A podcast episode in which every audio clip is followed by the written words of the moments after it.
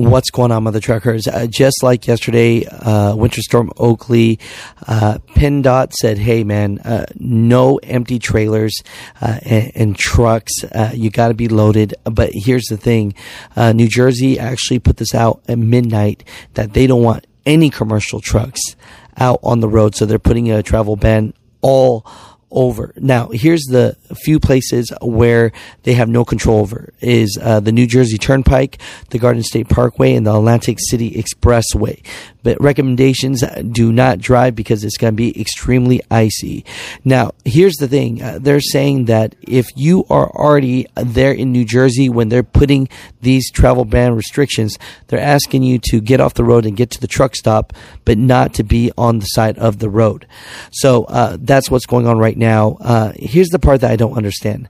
You know, they're telling semi truck drivers to be off the road, but they're all they're asking is for four wheelers to not drive if they don't feel that it's safe. I'm here to tell you that uh, four wheelers, those small cars out there, yeah, those are usually the ones that cause the accidents. And so, you know what? If you're going to say semi trucks can't be on the road, I definitely encourage that cars shouldn't be on the road either.